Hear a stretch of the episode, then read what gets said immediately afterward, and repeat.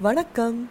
இது குட்டி story பாட்காஸ்டோட first episode நம்ம அன்றாட வாழ்க்கையில் பார்க்குற கேட்குற எல்லா விஷயமும் நமக்கு ஏதோ ஒரு பாடம் சொல்லி கொடுக்கும்.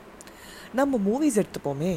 கமர்ஷியல் மசாலா மூவிஸாக இருந்தால் கூட அதில் அசால்ட்டாக சில டயலாக்ஸ் ஒரு சீன்ஸில் வாழ்க்கையோட தத்துவத்தை அப்படியே அள்ளி தெளிச்சிட்டு போயிருப்பாங்க. அது நமக்கே தெரியாமல் நம்ம வாழ்க்கையில் ஒரு மாற்றத்தை கொண்டு வரும். அப்படி ஒரு டயலாக் தான் நம்ம ஒவ்வொரு எபிசோடும் கேட்க போகிறோம் அண்ட் தெரிஞ்சுக்க போகிறோம் இன்னைக்கு எபிசோடில் விக்ரம் வேதா படத்தில் நம்ம மக்கள் செல்வன் விஜய் சேதுபதி சொல்கிற டயலாக் பற்றி தான் பேச போகிறோம் அது என்னென்னா எப்போவும் ஒரு பிரச்சனைனா அதை பிரச்சனையாக பார்க்காத அதுக்கான காரணத்தை பாரு அப்படின்னு சொல்லியிருக்காரு. நம்ம எல்லாருக்கும் தினம் தினம் பர்சனலாக இருக்கட்டும் இல்லை ஆஃபீஷியலாக இருக்கட்டும் எவ்வளவோ பிரச்சனை இருக்கும். ஸோ இப்போ பிரச்சனைன்னு வந்துடுதுன்னா என்ன பண்ணணும்? ஃபர்ஸ்ட் நம்ம பண்ண வேண்டிய விஷயம் அந்த பிரச்சனையை சால்வ் பண்ணுறதுக்கு ட்ரை பண்ணுறது இல்லை. ஃபர்ஸ்ட் ஸ்டெப் அந்த பிரச்சனையை புரிஞ்சுக்கணும் அப்படின்னு தான் விதேசி சொல்கிறாரு இப்போது இந்த விஷயத்தில் எனக்கு ஆல்பர்ட் ஐன்ஸ்டீன் ஒரு வாட்டி சொன்ன விஷயந்தாங்க ஞாபகம் வருது. ஒரு மணி நேரத்தில் நான் உலகத்தை காப்பாற்றணுன்னா அதில் ஐம்பத்தி ஒம்பது நிமிஷம் அப்படி என்ன பிரச்சனைன்னு கண்டுபிடிப்பேன். மிச்சம் ஒரு நிமிஷம்தான் அதை நான் சால்வ் பண்ணுறதுக்கு எடுத்துப்பேன் அப்படின்னு சொல்லியிருக்காரு. இதில் ஐம்பத்தி ஒம்பது நிமிஷங்கிறது கொஞ்சம் அதிகப்படியாக தோணலாம். ஆனால் இதில் இருக்கிற சாராம்சம் ரொம்ப ரொம்ப உண்மை. இது நம்ம எல்லாரும் புரிஞ்சுக்கிட்டு செயல்படுத்த வேண்டிய ஒரு விஷயம். அதாவது பிரச்சனையோட காரணத்தை தெரிஞ்சுக்கிறது. அதுக்கான தீர்வை விட ரொம்ப ரொம்ப முக்கியம்.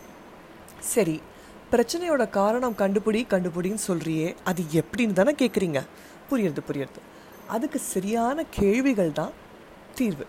ஸோ நிறையா பொருத்தமான கேள்விகளை கேட்க கேட்க அதுக்கான தீர்வு தானாக அமையும்.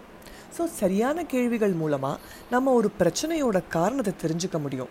அதுக்கான தீர்வையும் தெரிஞ்சுக்கலாம். சிம்பிளாக இல்லாமல் கொஞ்சம் காம்ப்ளெக்ஸான பிரச்சனையாக இருந்தால் பிரச்சனையை சின்ன சின்னதாக பிரிச்சுன்ட்டு அதுக்கு தேவையான கேள்விகளை கேட்கணும். இப்போ அந்த கேள்விகள் எந்த மாதிரி இருக்கணும்? அதை எப்படி செயல்படுத்தணும்? அப்படின்னு நம்ம ரெண்டு வழியில் பார்ப்போம். முதல் வழி என்ன மாதிரி கேள்விகள் கேட்கணும்னா ஏன் என்ன எப்படி யாரால அப்படிலாம் கேள்வி கேட்டு ஒவ்வொரு கேள்விக்கும் பதில் தெரிஞ்சுக்கிட்டு நோட் டவுன் பண்ணணும். இப்போ ஒன்று ஒன்றுத்துக்கும் எப்படின்னு பார்க்கலாம். ஏன் இது ஒரு ப்ராப்ளம்? ஏன் இது என்ன அஃபெக்ட் பண்ணுறது ஏன் இதை சால்வ் பண்ணணும்? அப்படின்னு கேட்டு தெரிஞ்சுக்கோங்க. நெக்ஸ்ட்டு என் இது என்ன ப்ராப்ளம் என்ன இதனால் எனக்கு என்ன பாதிப்பு வரும்? என்ன வழி இருக்குது சால்வ் பண்ணுறதுக்கு அப்படின்னு கேட்கலாம். அதுக்கப்புறம் எப்படி இந்த பிரச்சனை வந்தது? ஸோ ரூட் காஸ் அதுக்கப்புறம் யாருனால இந்த பிரச்சனை வந்தது? யாரெலாம் இருந்தால் இந்த பிரச்சனையை எனக்கு சால்வ் பண்ணுறதுக்கு ஹெல்ப்ஃபுல்லாக இருக்கும்? அப்படின்னு நம்ம அனலைஸ் பண்ணணும். இது எல்லா கேள்விக்கும் பதில் நீங்கள் எழுத எழுத நம்மளை அறியாமையே நமக்கு இதுக்கான தீர்வு ஆட்டோமேட்டிக்காக வரும். இதில் இன்னொரு வழி இருக்குன்னு சொன்னேன் இல்லையா? அது என்னென்னா நைன்டீன் தேர்ட்டியில் டொயோட்டா கம்பெனியோட ஃபவுண்டர் உருவாக்குனது தான் அது. அந்த அந்த டெக்னிக்கான பேர் வந்து ஃபைவ் ஒய் டெக்னிக் அதாவது அவர் ஏன் அப்படிங்கிற கேள்வியை மட்டும்தான் கேட்கணும் அப்படின்னு சொல்கிறாரு ஒரு பிரச்சனைக்கு ஏன்னு கேட்டு பிரச்சனையோட ஆதி காரணம் நம்ம கண்டுபிடிச்சிட்டா அதுக்கான தீர்வு உடனே கிடச்சிடும் அப்படின்னு சொல்கிறாரு ஒரு சின்ன எக்ஸாம்பிள் எடுத்துக்கலாம். இப்போ ஆஃபீஸ்க்கு லேட்டாக போயிருக்கேன் அப்படின்னா ஏன் லேட்டு மார்னிங் லேட்டாக எழுந்திருந்தேன். ஏன் மார்னிங் லேட்டாக எழுந்தேன்? ஏன்னா அலாம் அடிக்கலை கரெக்டாக ஏன் அலாம் அடிக்கலை? ஏன்னா கிளாக் ஓடலை. ஏன் கிளாக் ஓடலை?